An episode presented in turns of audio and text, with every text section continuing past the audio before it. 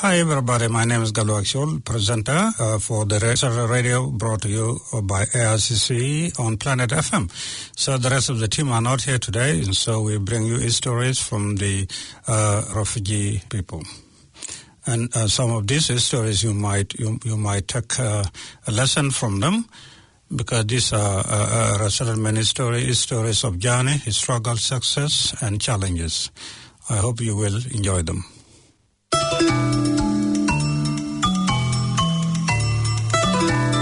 Welcome to Resettled Radio, brought to you by the ARCC live on Planet FM. Stay tuned for current affairs, conversation, interviews, music, and more. As we explore the perspectives and stories from resettled communities. And bring you information from within the resettlement sector.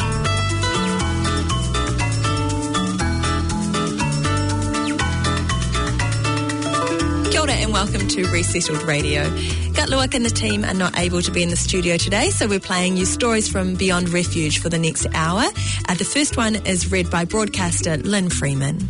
Originally, I came to New Zealand from Sudan on the 20th of July 2012. I had lived in a refugee camp in Chad for eight years.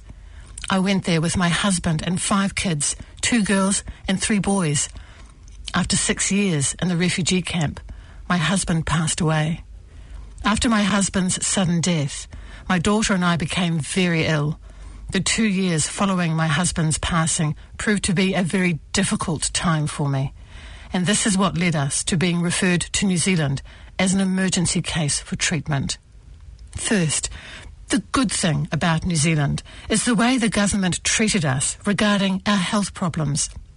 Secondly, secondly, the simple life provides us with hope to feel our happiness and live with our family together.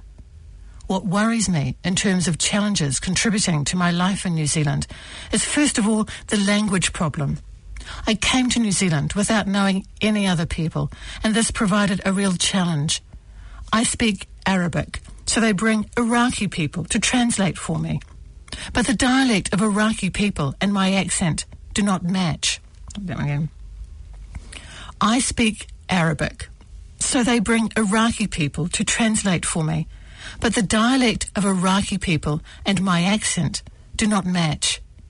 Then there are letters from government agencies. For example, Work and Income New Zealand, WINZ. Sometimes letters were sent by WINZ requesting me to come to an appointment. But no one was able to read that letter for me and tell me the details. So my appointment would pass and my support would be cut. When I was able to go there, they would not back pay me for the payment period I missed. This made things very difficult because I am the sole person responsible for payments and I'm not working. I cannot get my head around how the health system works either. For example, my daughter was supposed to have an operation on her teeth but she missed it because of language difficulties and misunderstandings. Being the only person who speaks my language in New Zealand has affected my life greatly. Sometimes there were things happening at my children's school, but I would be unable to come through for them. If they get bullied at school because they look different and they come home and complain about it, I don't have the ability to go and explain what my children are feeling to the school staff. I can't help them with their schoolwork at home either. Sometimes there is a family conference at the school. Since I will not be able to go there and listen to my children's reports, often my children will report themselves. I don't know what to do about it. Everything is stopping me from progressing. But in general, I'm fine and learning to cope with things. I really don't have enough knowledge to say what should be put in place to help me. In my specific case, it would help to have someone who could translate for me.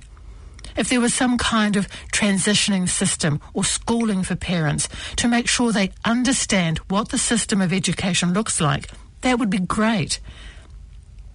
There are times when my children translate for me, but I have doubts, and my heart tells me that what has been relayed is not the complete picture of what has been said. It makes me feel very upset and powerless. I often think that if only there were some kind of proper transition for people on my level, because I guess you can place me as a high needs person in terms of language and in terms of navigating the system. I've never been to school, but this should not stop me from being part of the society I need to be part of. If there was more help in terms of language, this is the most important thing that would make life better for me. Back home, I was amongst my extended family. Everyone was there during Idela, Idela. Everyone back home, I was amongst my extended family. Everyone was there during Eid al-Adha or other celebrations. I used to go and create an income to support my family. If you have money, you will be able to put your children in school. So comparatively with New Zealand, there is a difference. I acknowledge the government for giving me a house, for giving me benefit, and for my children going to school. But I remain in isolation. Back home, I stayed with extended family where I could see love and happiness in all the social gatherings. Here in New Zealand, I get things that I didn't have back home, and what I had back home, I cannot find here. I hope that things will get better, and I will be able to drive to grocery stores and make bill payments on time. It is the basic stuff that matters, but these things are proving to be real challenges. I can only, oh, I only pray that the future will be good for my children. I would like my daughter to get married and stay with us, and that our family will grow, and that my other children can go to school and achieve something good. I am hoping for my kids' future to be filled with beautiful things that I have never had in my life. For my older son, Izzadine, I hope he will finish school and go to university, graduate, and find a job, and afterwards to go and get married back home and bring his new wife here. The education for my children is what I value most. So if they could go through university, get qualifications, and find meaningful jobs, I won't have any other problems. I need to make sure that my grandchildren come from united family. I need to make sure that my grandchildren come from united families. Most importantly, they need to contribute to New Zealand as a country because this is the country that offers a fair shot in life. I value New Zealand's contribution to my family, and in return, future generations need to contribute back to New Zealand society. I love New Zealand more than any other country. One of the best things I love about New Zealand is freedom of speech. Here you can talk without fear of punishment. Everyone has security guarantees. People are protected by law, irrespective of religion, gender, or age. Sometimes I remember bad things that happened in my life, and those are the times when I get scared. But I know I am safe here. I am from Ethiopia. I spent the years of my youth liberating my people in Ethiopia. I joined the Tigray People's Liberation Front, a mass rebellion movement established to overthrow the communist dictator Colonel Mengistu Haile Mariam. Initially, Haile Mariam came into power in 1978 after overthrowing the emperor Haile Selassie in a bloody coup. After the coup, this communist dictator ruled Ethiopia with an iron fist. He used an autocratic military mechanism that he called Derg and the rest of the world called Red Terror. He committed genocide throughout his tenure in office. He also relied on the Soviet Union for economic plans which yielded no favorable results. Eventually, Ethiopia was hit by terrible famine. As a result of it, as a result of his dictatorship, Tigray People's Liberation Front and other armed forces of Ethiopia formed an alliance. In May 1991, we were able to overthrow the communist dictator. After removal of the Derg or Red Terror regime, all of the armed forces, including Tigray People's Liberation Front, merged and formed a transitional government under the Ethiopian People's Revolutionary Democratic Front in an effort to restore democracy and the rule of law. I was honoured to serve in the transitional government under Ethiopian Prime Minister Meles Zenawi Aris. I was a big man. holding an influential position in Ethiopia, but I was not happy with the government that I served. This was because there were a lot of abuses of the rights we had fought for as a nation. There was no space to speak up. Although the new Prime Minister had made a lot of economic recovery within a short period of time, he failed to deliver democracy. He used to talk about fighting for democracy and civil rights, but there was only lip service. Eventually, my unhappiness with the new regime was noticed by the intelligent apparatus, and my basic rights were breached. In 1993, I decided to flee Ethiopia. Bearing in mind that the Ethiopian government was looking for me, I asked one of my relatives to accompany me to Eritrea to avoid suspicion along the way. We both dressed up and acted like farmers and set out to the northern region of Ethiopia. We walked for four horrible days to reach the nearest town in Eritrea. When we arrived, I went straight to the Dikembe military base, the largest military base in Eritrea, because I didn't know anybody. I was hoping that I could get a temporary permit that would allow me to stay legally in Eritrea. Luckily, I was able to obtain the temporary permit that I needed. I had to spend days without food because I didn't have any money to buy food. I had a gold necklace and a flashy citizen watch that I could sell, but nobody could buy them. This was because the trade law in Eritrea required that I must have a receipt for anything that I wanted to sell. Unfortunately, I had no receipt. People might have thought that I'd stolen them, so nobody wanted to buy my items. In the end, I became a hungry man in the streets of Asmara, the capital city of Eritrea. I also didn't have a place to sleep. I searched for a place to spend a night, but I couldn't find one. So I went to the nearest police station to spend the night in jail. The police officer in the night duty asked me, What do you want? I want to spend a night in jail, I told him. Why? Have you killed anybody? The police officer asked. No, I haven't committed any crime, sir. I'm new in town and I don't know anybody. I'm flat broke. I just want to spend a night here. I'll leave tomorrow morning, I replied. He noticed that I was very weak, so he opened the door for me. You'll sleep in a woman's cell. There are no female prisoners today, he replied, and directed me to the cell. I consented to the police officer and followed his directions. I slept on the bare, cold floor without a bed or blanket. It was an awful night. No one offered me a place to spend the night except the prison. This is an interesting world, I said to myself as I fell asleep. In the morning, I woke up and thanked the police officer for his kindness, and then I disappeared into the streets. As soon as I stepped out of the prison, I met a shoe shiner. I have gold necklace and a flashy citizen watch with me, and I want to sell them cheap. Would you be interested? I asked. Oh, good. I want your watch. How much are you selling for? It looks expensive, the shoe shiner replied. 120 Ethiopian birr, but I don't have the receipts. Never mind about the receipts, the shoe shiner replied, and agreed to buy the flashy citizen watch. I'll give you 20 birr as a tip, I replied, after receiving the 100 birr from him. My life in Asmara was not good. I didn't feel well, and I even had a suicide plan. Eventually, I decided to look for help. I used the 80 birr out of my 100 birr to make a phone call to one of my relatives in Saudi Arabia asking for immediate financial help. My relative immediately reacted to my situation and sent me 1,000 birr within a few minutes. I was overexcited. I felt like a millionaire. Happiness was written all over my face. My mission was to get out of Africa. By any means, I wanted to get out of Eritrea because I felt insecure. If Ethiopian authorities had ever found me, I would have been arrested or killed. I had to act quickly. I approached several embassies in Asmara to get a visa out of Eritrea.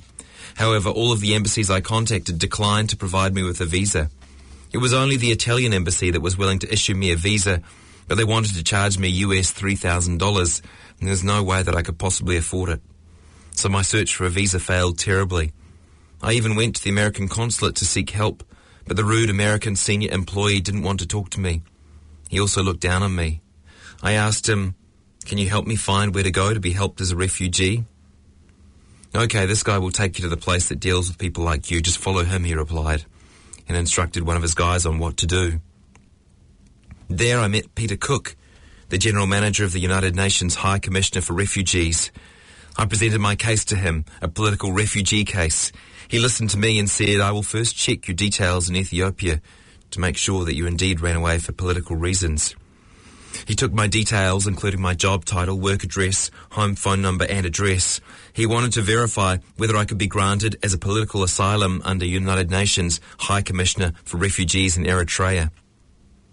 A few days later, I was called to Peter Cook's office to be briefed about the facts he had found about me in Ethiopia. He said, I agree with you that you have indeed escaped Ethiopia for political reasons, so I consent to provide you the protection you need. As of the 1st of January 1994, I became the first refugee in Eritrea. I was granted political asylum under the United Nations High Commissioner for Refugees with available and valid reasons.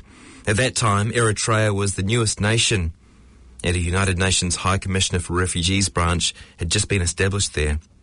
Peter Cook offered me a job, but I turned his offer down because I wasn't interested in working. I just wanted to get out of the vicinity of Ethiopia. It would take no time and energy for Ethiopian intelligence officers to find me in Eritrea.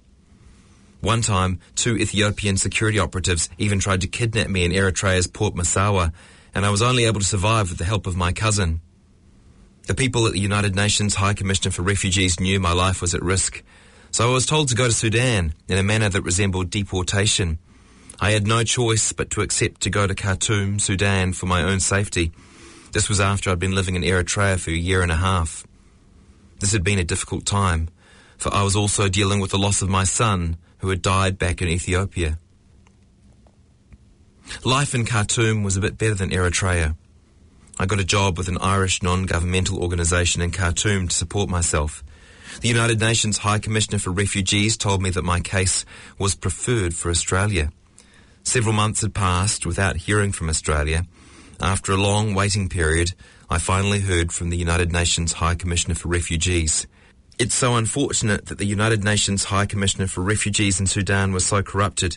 You have to bribe the key United Nations High Commissioner for Refugees employees to get your file processed, said the officer.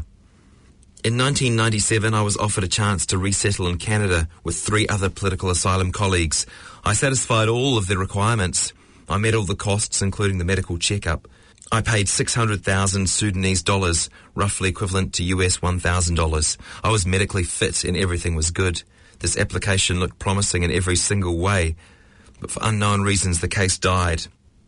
By that time I felt like all of my doors were closed. I had heard that political refugee cases were processed urgently and that political asylum seekers usually got cleared for resettlement within a month by the United Nations High Commissioner for Refugees. However, I spent six months staying in Sudan, and while waiting, I lost hope. Then unexpectedly, good luck knocked at my door. An interview with a woman for a chance to resettle in New Zealand. I was blown away with this great news. I didn't expect anything at this point in time. I got ready for the interview. This Kiwi woman who interviewed me was super polite. She felt sorry for me after hearing my story. Political asylum seekers do not have to wait six months without being given a chance to resettle. This category is always urgent, said the Kiwi woman. I finished the interview and she told me, You will be resettling in New Zealand. I was super excited. I spent most of that afternoon reading about New Zealand online because I'd never heard of this tiny, peaceful nation. The resettlement process was also expedited. I came to New Zealand in 2000. I stayed in the Mangere Refugee Resettlement Centre upon arrival. After six weeks, it was time to move into the communities. I wanted to live in Auckland, so I talked to Housing New Zealand. However, my request was declined because I was destined for Wellington. Regardless of the decision on the resettlement location, I didn't really like how the employees of Housing New Zealand treated me in processing my case. They were so rude, but I brushed off their rudeness. Luckily, two Kiwi friends took me to their house to stay with them. This was my first taste of kindness in New Zealand. I liked the country already. I stayed with these two friends in their house in Auckland for two years. Life in Auckland was crazy. It was a new way of life with terrible weather. It was hard to cope. Culture shock is a big thing that affects all immigrants, and I was no exception. Although I was lucky to be able to speak English, I had to pay extra attention when listening because people here speak very fast. Searching for a job is the main headache for newly arrived immigrants. I was a certified nurse back home, but I was told that my existing knowledge and skills wouldn't matter here, especially if I'd never worked in the field in New Zealand in the last five years. My nursing diploma was of no use unless I upgraded it, so I enrolled for a course and found a job in a supermarket. Through my supermarket job, I earned some money. Finally, after years on the run, I was able to support my wife, whom I'd left in Addis Ababa, the capital city of Ethiopia. I started a process of bringing my family to New Zealand through the family sponsorship program. In 2002, my family joined me in Auckland. I was very happy. I talked to Housing New Zealand again and asked them about accommodation. Surprisingly, they acted differently this time. They provided my family with a house and we stayed together as a family once again after nine painful years apart. I'm currently a self-employed city taxi driver. Taxi driving is good and terrible at the same time. It's good in a way that you're your own boss, but it's terrible in a sense that you can get robbed and the police wouldn't respond to your calls as urgently as possible. Sometimes a passenger wouldn't pay me because of my race, and even when I've reported an incident, no actions have been taken. There's not much protection for people of colour in the taxi business. One time, a drunken passenger vomited in my taxi but refused to clean it when I asked him to. I called the police, but when you don't talk like a Kiwi, they don't respond to your call quickly. There's a lot of racism in the taxi business, but that doesn't override my love for New Zealand. One good thing about New Zealand is that it provides a lot of democratic spaces. You can breathe out your frustration until your lungs are exhausted. In Africa, the police are viewed as an enemy of the communities, but in New Zealand, police are the best friends of the communities. The healthcare system here is superb. Most people are very polite, although you encounter some rude people like in Housing New Zealand. But people help you when you're in dire need. One time my expectant wife went into labour and called an ambulance. While she was hurrying to the hospital, she gave birth on the motorway. She got all the help she needed along the way. There are no such services in Ethiopia, Eritrea, or Sudan. New Zealand is my home, and my kids have a future here, and they know it. I'll take this opportunity to thank Eritrea and Sudan for their hospitality, and thank the United Nations High Commissioner for Refugees for the care. And for those who want to immigrate to New Zealand, I'll say that this is a great country to live, but you have to come with a clear goal and program. As long as you respect the law, respect other people, and know what you're doing, you'll be good. Some people start messing up on arrival because they don't know what they're looking for in life once they get to New Zealand. They expect everything here to be a bed of roses. Francesca Marciano couldn't have put it better when he said, When you leave Africa, as the plane lifts, you feel that more than leaving a continent, you're leaving a state of mind. Whatever awaits you at the other end of your journey will be of a different order of existence. So be prepared. You're with Resettled Radio and Planet FM 104.6. That was Jesse Mulligan reading that story. You're listening to Stories from Beyond Refuge. The next one is read by actor Jennifer Ward Lealand. I would like to share just a part of my story in the hope that someone, even just one person, would believe that there is a God who is merciful and faithful in spite of our human faults and wrongdoings. Most of my life has been filled with disappointment and tragedy. Much of it was caused by my own poor choices. I had a very abusive childhood. I experienced rejection, loneliness, and physical and emotional abuse. From a very young age, I never had the chance to grow up as a normal child. Even at a young age, I had duties that required me to wake up at 4 a.m. to help with chores before getting ready to go to school. I saw other kids happy and smiling, but I would always isolate myself because I didn't fit in. When I saw kids with their families, I'd begin to ask, where are my parents? What did I do to not feel loved and be needed? I knew who my mother was, but never knew why she left me to live with siblings who treated me like a slave. However, in 1995, when I was 12 years old, I was very fortunate to come along with them to New Zealand. It was at this time that I started intermediate school. That was horrible. Kids would make fun of me, saying things like, ooh, black, ooh. I thought that I left all that darkness at home and that I wouldn't have to see this negative side of people again, but it seemed to be following me. So I began to isolate myself more. I would go to the library to read. I learned English by listening to a tape player and reading along with the voice. Technology has improved so much as the world has gone digital. After one year in my intermediate school, I went to high school. That's where my life began. I met the wrong friends and one thing led to another. I was introduced to smoking pot and cigarettes, drinking and hanging out with people much older than me. That's when I discovered that my freedom from pain was to use drugs. Since I never finished high school, I ended up taking course after course. As a result, today I'm in a lot of debt from study links because of the silly choices that I made in the past. For 12 years, I was heavily addicted to unwanted things like unsafe dating, drinking, and illegal drugs. I once dated a drug addict to the point that I even started to sell drugs. I would get free drugs and would then make a living off the illicit drugs while I was on a sickness benefit. I abused myself and my body in the saddest manner. I went through bad relationships. My world was upside down. I hit rock bottom. Badly depressed, I discovered the people whom I'd thought were my friends were nowhere to be found. I never knew what I was doing.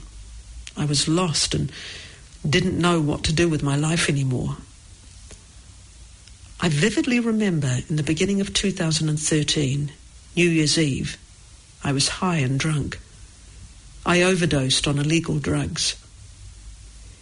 It was at this point when I began to know I needed to get some help. I was tired of my life being the same and running away from my memories of pain. I noticed that I was only creating more problems, and I knew that I needed to change. I wanted to be someone. I wanted to be a different person. I wanted to get out of this dark hole that I'd created. I was molested and I couldn't tell anyone. So I exposed all of my anger and rage onto anyone in my path. I was filled with hate and resentment. My self esteem was shot. I was so angry, I couldn't understand why I continued to live. Yet through it all, in the darkest times of my life, faith stayed by my side, even though I rejected it. Then, about three years ago, I was finally in a place where I had no choice but to focus on my faith. Anyone can make poor choices, but it takes only you to correct them. I learned from my mistakes, and I do not hold grudges against anyone.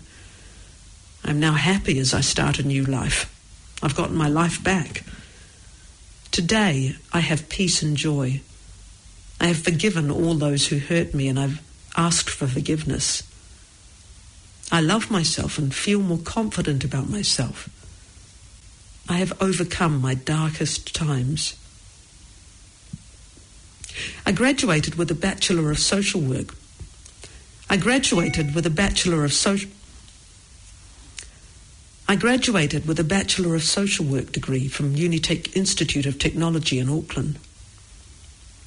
I graduated with a Bachelor of Social Work degree from Unitec Institute of Technology in Auckland. I want to be a professional social worker because I want to change lives. I'm currently in the process of becoming a certified social worker in New Zealand, determined to make a difference in the lives of others. I chose to turn to God, even though I felt worthless to the world and in my own eyes. God did something miraculous. He has transformed me because I left my old life behind. I would like to tell you my full testimony, but it would take too long. So, in closing, I'll share a couple of things I've learned. We can look into the eyes of death and darkness. We can be crippled with pain, even blind and destitute. But there is nothing that cannot heal. If I had not been allowed to live, I would not be here to experience the blessings I now know in this life. The enemy had robbed me for 29 years, but life poured blessings upon me finally. Also, Let me encourage you to make the choice to forgive yourself as well as those who have hurt you. I have learned that forgiveness is the greatest step towards total healing. And remember to never give up. Even if it seems that many doors are closed, there will always be one door open. It's just a matter of searching for it. This is Resettled Radio. Gatluak and the team aren't in today, so you're listening to Stories from Beyond Refuge. That was read by Jennifer Ward Lealand. And the next story we have for you is read by entertainer Frankie Stevens.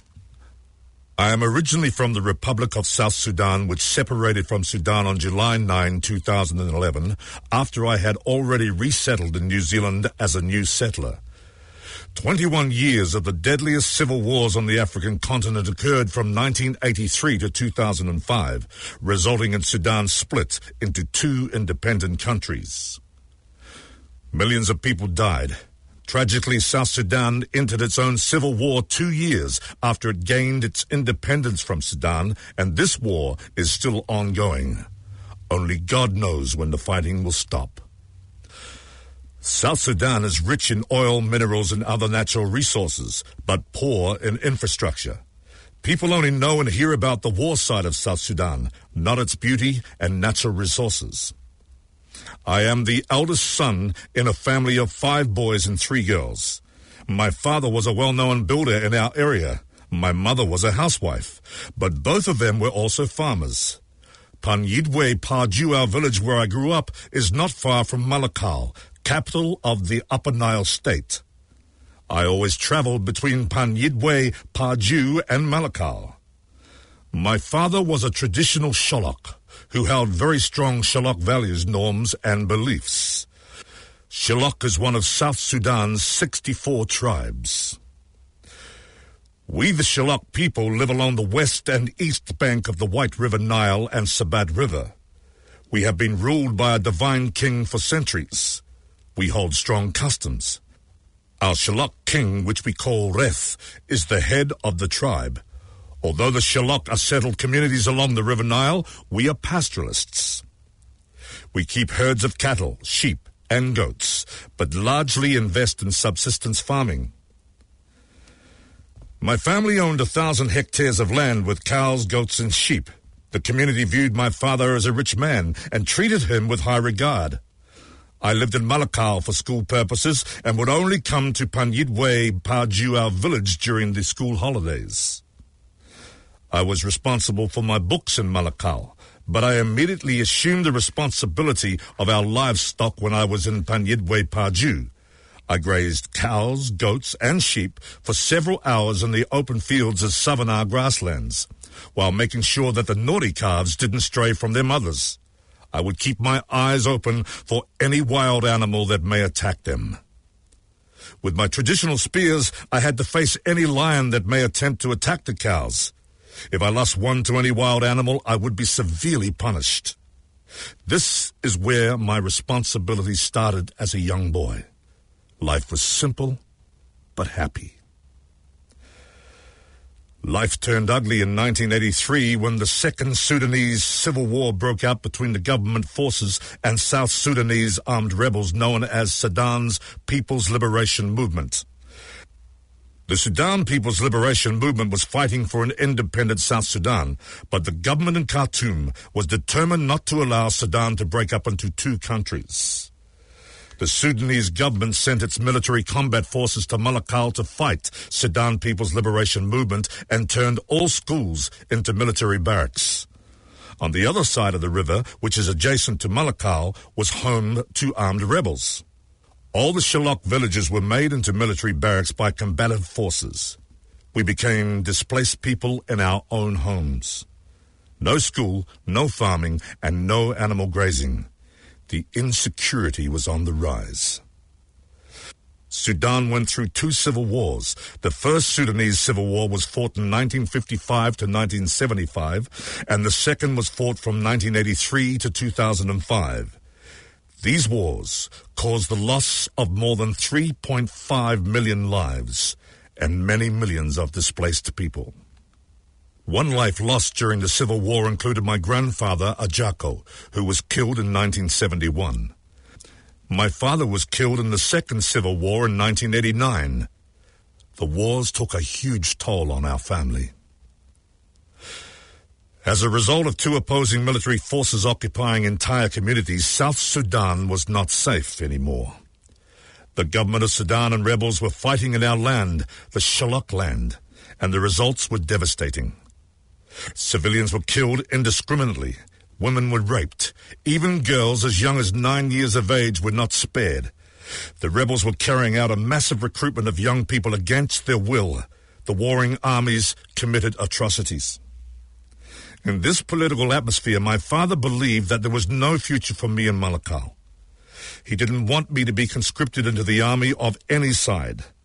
One day my father told me, Son, I have gone through the first South Sudanese civil war in my life and believe the answer for all these military conflicts in South Sudan is education. I want you to go to Sudan, where it is more peaceful, and stay with my brother. Moving to North Sudan at the age of 13 meant vulnerability, and although I would be an internally displaced person there, life would be better in Khartoum than it would have been in Malakal. I went to northern Sudan with my young brother, William, and my maternal grandmother. We settled in Hajj Abdullah and lived there for nine years as a displaced miner. I started my education there, but it was difficult to cope with the different cultures in one country. Schools in North Sudan used Arabic as a language of instruction. There had been more English classes and less Arabic in Malakal, so I had to learn more Arabic. Education in Sudan was more about achievement, with a high level of competition among classmates in the Sudan education system. It took me a few years to improve my Arabic language so that I could pass my classes with good grades. While in school, I also worked in a restaurant. The money I got supported my younger brother and me. I saved some money and started a small business. My father had taught me how to fix doors and windows in residential houses, so I was making money in a construction business while teaching part-time as well. The year of 1989 was not a good year for me. I received bad news about my father. He had been killed by Nuer tribe militia who occupied our district of Doleib Hill. They had killed other relatives as well. I felt so shocked to hear the tragic news. As I was going through the grieving process, I remembered his words of encouragement. He used to advise me to take school seriously as it will be my future. He wanted me to go to university, so I decided to put education first in my life. A big part of his legacy was the value he placed on education, and as the eldest son in my family, I thought getting an education was the best way to respect my father. I still believe that education is everything in my life, and that through education I could live my father's dream, not only in school, but also in my daily life. The system in northern Sudan treats South Sudanese people badly for being Christians. There has not been freedom of religion since Sudan was turned into an Islamic state in 1985. In North Sudan, you have to be a Muslim to receive equal treatment. If you are South Sudanese, you will be treated as a second class citizen. On August 3, 2000, I went to Syria. I was pursuing educational opportunities while trying to find job opportunities as well. I was lucky to get a few construction jobs to support my siblings and my mother back in Sudan. As I got used to Syrian culture, I got a good job. I was employed as an assistant manager at Khalil Al Daya, Oriental shop in Syria. It was a big shop, and I worked seven days a week, except for three hours I used for church service on Sundays. I worked my bones off to maintain myself. Through this job, I was able to pay my bills. Life improved a bit. With the little money I made, I was stepping into my father's shoes. As the firstborn in the family, I needed to fulfill my role. I must take care of my whole family. In 2001, I was nearly deported back to Sudan against my will by the Syrian authorities. The Sudanese government didn't want any South Sudanese to stay in Syria on the grounds that the South Sudanese people may sabotage the government in Khartoum. The Sudanese government ordered, through its bilateral relations with Syria, to deport all South Sudanese who lived in Syria without a stay visa. Whether they were under the protection of the United Nations or not. That was a huge number to deport. All South Sudanese protested against the decision and urged the United Nations to protect the refugees. We were all rounded up and crammed into Syrian military barracks awaiting deportation. Everyone was a prisoner. I stayed in the Syrian prison for three months and ten days under inhumane treatment. It took me five years to get refugee status under the United Nations High Commissioner for Refugees local office in Damascus. The process to claim protection under the United Nations High Commissioner for Refugees in Syria was a long one. Patience and perseverance were the guiding principles that kept my head up. In 2005, five months after getting refugee status, I was asked to resettle in New Zealand. This came as an emergency case. I felt so happy about this decision because this would also mean that I would be able to receive further education in New Zealand and find employment opportunities. I finally had hope that this could be the beginning of a better life for me and my family. In 2005, I arrived in Auckland, New Zealand. I came with my two daughters and my lovely wife, Mary. We stayed in Mangere Refugee Resettlement Centre for six weeks, after which time we also received an orientation program organised by the New Zealand government. When I moved into the community, I realised that things were not going to be as easy as I thought. I was faced with the reality of resettlement challenges.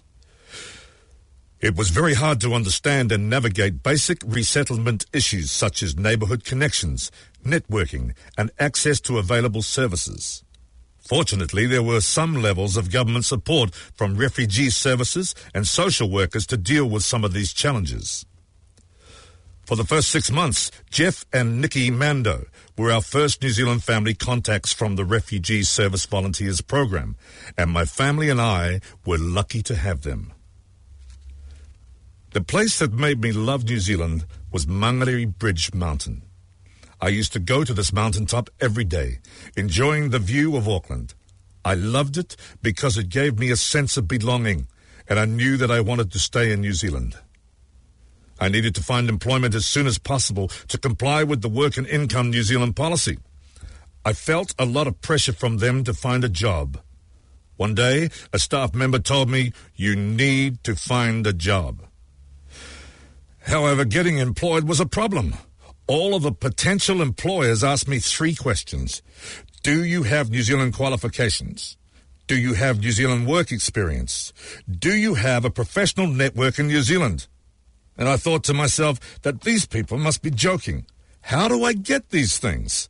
Can anyone get New Zealand qualifications, work experience, or connect to New Zealand professional networks in a matter of months as a new arrival? Obviously, the answer was no. I have just arrived in the country. From that time, I started to challenge myself. I was determined to improve my situation. Some questions stuck in my mind, though.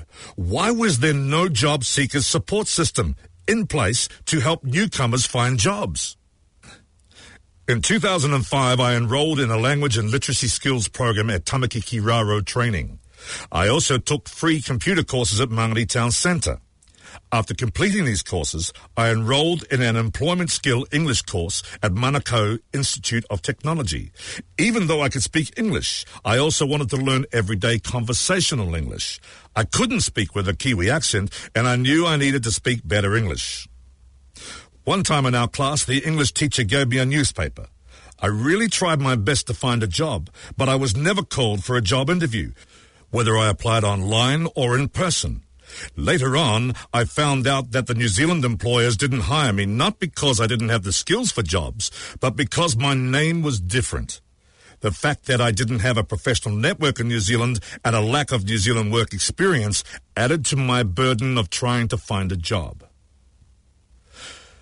After finishing the employment skilled English course, I planned to start my own business, so I enrolled in automotive engineering courses. I worked very hard and completed levels 2, 3, and 4 in automotive engineering. While I was studying the automotive engineering courses, I also enrolled for a national certificate in computing levels 2, 3, and 4 at Te Wānanga o Aotearoa, which also included a national certificate in first line management and leadership. Between semesters, there were holiday breaks. During these holidays, I did not receive any student allowance, so I had to go back to work and Income New Zealand and ask for financial support. I then found out that I was eligible to apply for student hardship benefits during the holiday period. Working in different mechanical workshops for two years as part of my school study was the first New Zealand work experience I got, and because work experience is not always paid work, the Work and Income Department wasn't convinced I needed support. I was wondering why there weren't any agencies available to new immigrants to help them with the skills they needed on arrival to ensure they could enter the workforce straight away. Many people come with skills. It's just a matter of upgrading to match their skills to New Zealand standards. People learn on the job. Just give them a chance. I registered with employment agencies to find any type of labour work. After applying with Adecco Employment, an agent called me in to take the test for eligibility to work in New Zealand. I passed the test and was sent to Countdown at Favona Road, Mangere in Auckland. I underwent five days training. I was trained how to use all types of equipment related to my work. It was a new experience for me. And when during the training a radio machine gave instructions on what and what not to do, it was funny, but an enjoyable experience. Still, I was determined to get a better education. Although I got a full-time job opportunity, I was looking for a part-time job to continue my studies. I quit the job because they gave me two choices either work a full time job or go to school, and I chose to continue with my education and training. My colleagues and my manager didn't want me to leave, but I told them finishing my education has always been the priority. After completing my study and community work, I was able to tick the boxes for New Zealand qualifications, New Zealand work experiences, and New Zealand professional network. I was very lucky when Auckland Resettled Community Coalition organised a workshop for leaders with Unitec. That was in 2008, and it was called Meetings Facilitation Skills for Leaders, facilitated by Ali McNichol. After training, she gave me the opportunity to join not-for-profit management, and I am thankful for that, since it moved me in a new direction. Initially, I didn't enroll in the program supported by a scholarship at the Unitec Institute of Technology because I was already studying a full-time course at Manukau Institute of Technology. It was not until 2009 that I enrolled for the not-for-profit management program at Unitec. The program could have been completed over two to ten years, but I completed the training within two years. It was very hectic. This program added value to my New Zealand qualifications. After getting all of these qualifications, I had a much better idea of what I really wanted to do and what I needed in order to do it. I started to see the bigger picture for my career. I was able to translate the knowledge I gained into my daily life. I started working for communities. It was my educational experience that led me into community work. I was already an active member of Auckland Resettled Community Coalition, so I used my skills from my non-profit management training for community development work. In Damascus, Syria, I was Secretary General for the South Sudanese community and Chairman of the Shilluk community. I came to New Zealand with the same spirit. I actively engaged the South Sudanese community members to create activities that could reduce isolation and loneliness in the community and encouraged others to get to know one another more. The majority of community members are single mothers whose husbands lost their lives in Sudanese civil wars, so community support is very important.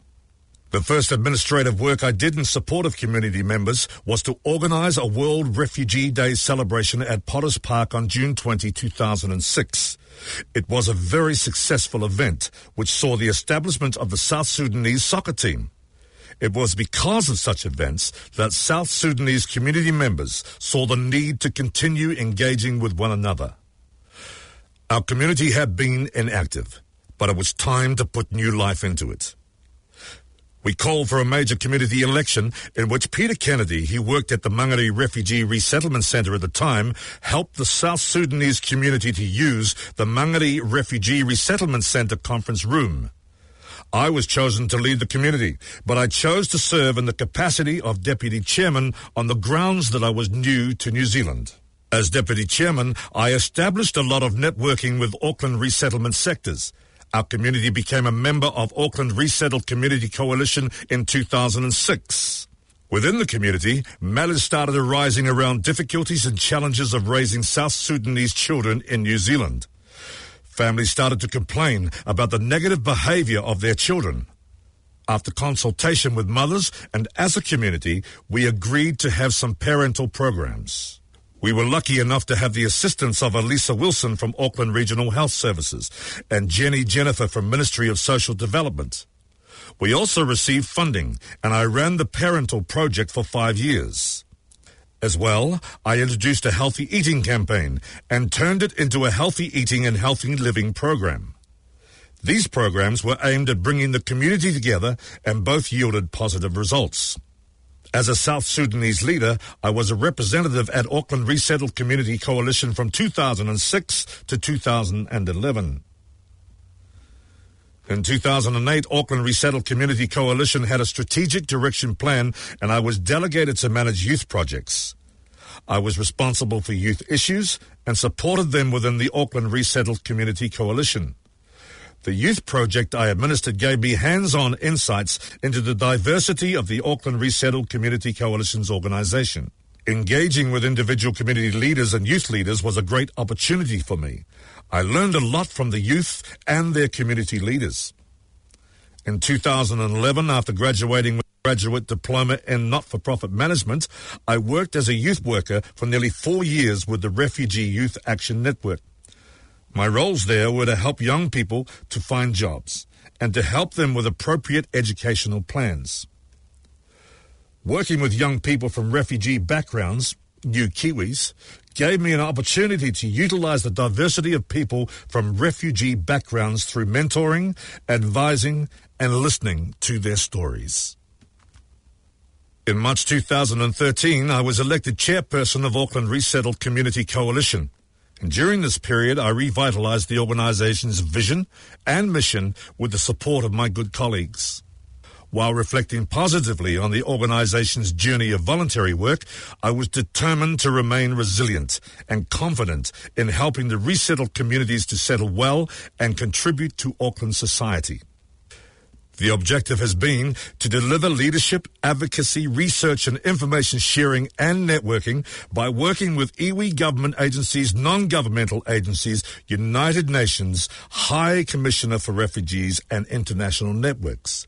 I have learned so much on the needs of the resettled communities and as an active member at the national level was elected co-chair for the Refugee Sector Strategy Alliance. This gave me another opportunity to travel to Geneva for the annual tripartite consultations on resettlement in 2016. I also represented the New Zealand Refugee Sector Strategy Alliance and resettled communities across New Zealand.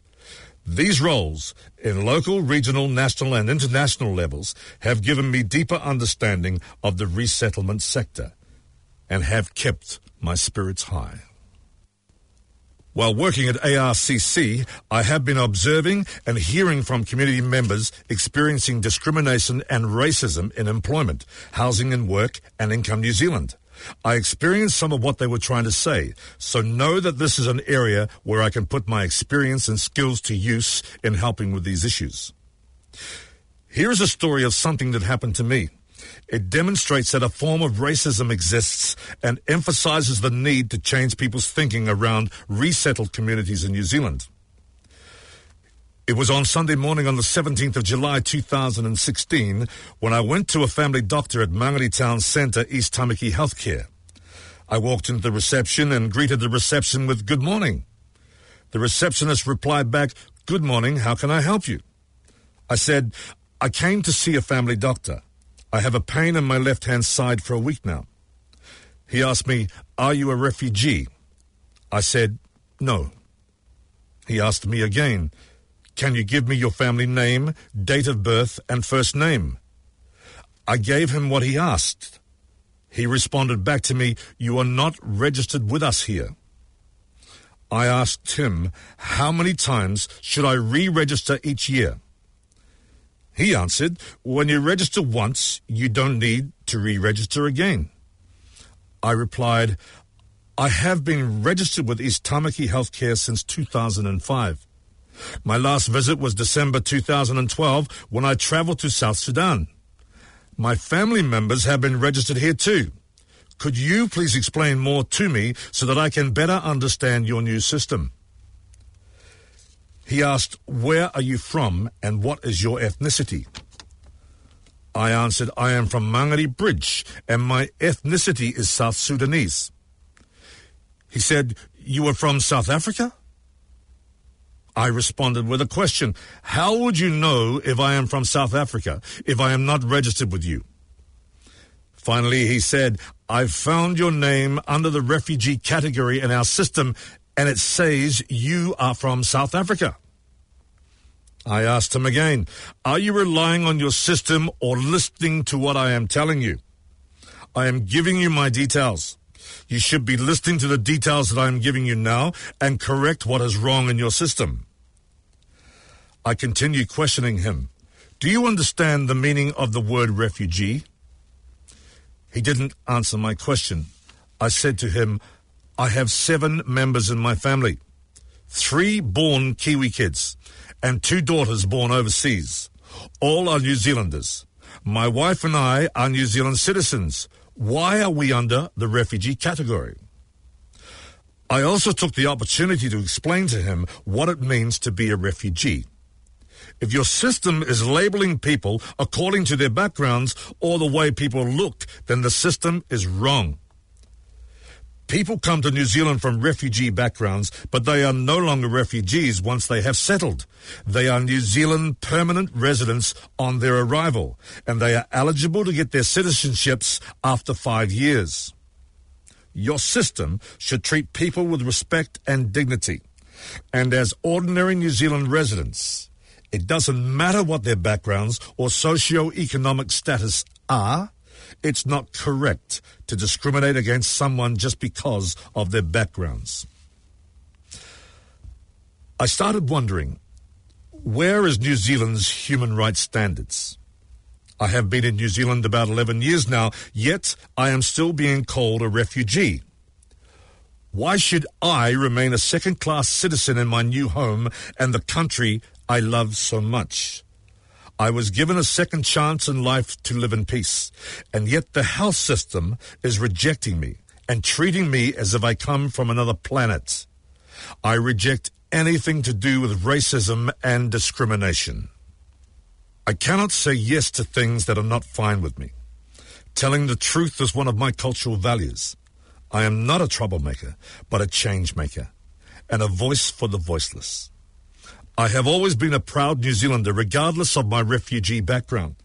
The truth needs to be told. That's what makes us stronger and makes us who we are as a nation. I was raised in a culture where one is required to tell the truth. I have to tell the truth even if it hurts. I am now considering studying again for a master's degree in community development. I want to keep my father's dream alive. He wanted me to get a quality education before he departed this earth. I want readers to learn something from my story. I want to advise those who are struggling with jobs and life in general to pause and check the missteps. Help yourself first in order to find someone else who can help you. Seek out the opportunities and seize them, as they won't wait for you. At this point in my journey of achievement, I am proud to have accomplished successful outcomes throughout my struggle for a better life. I feel that I am indeed walking in the shoes of my father and keeping his dream alive. That was Frankie Stevens reading another story from Beyond Refuge. That is all, those are all the stories we have for today. We're nearly at the end of the hour. If you're interested in those stories, they come from a book, Beyond Refuge, that was put together by the ARCC.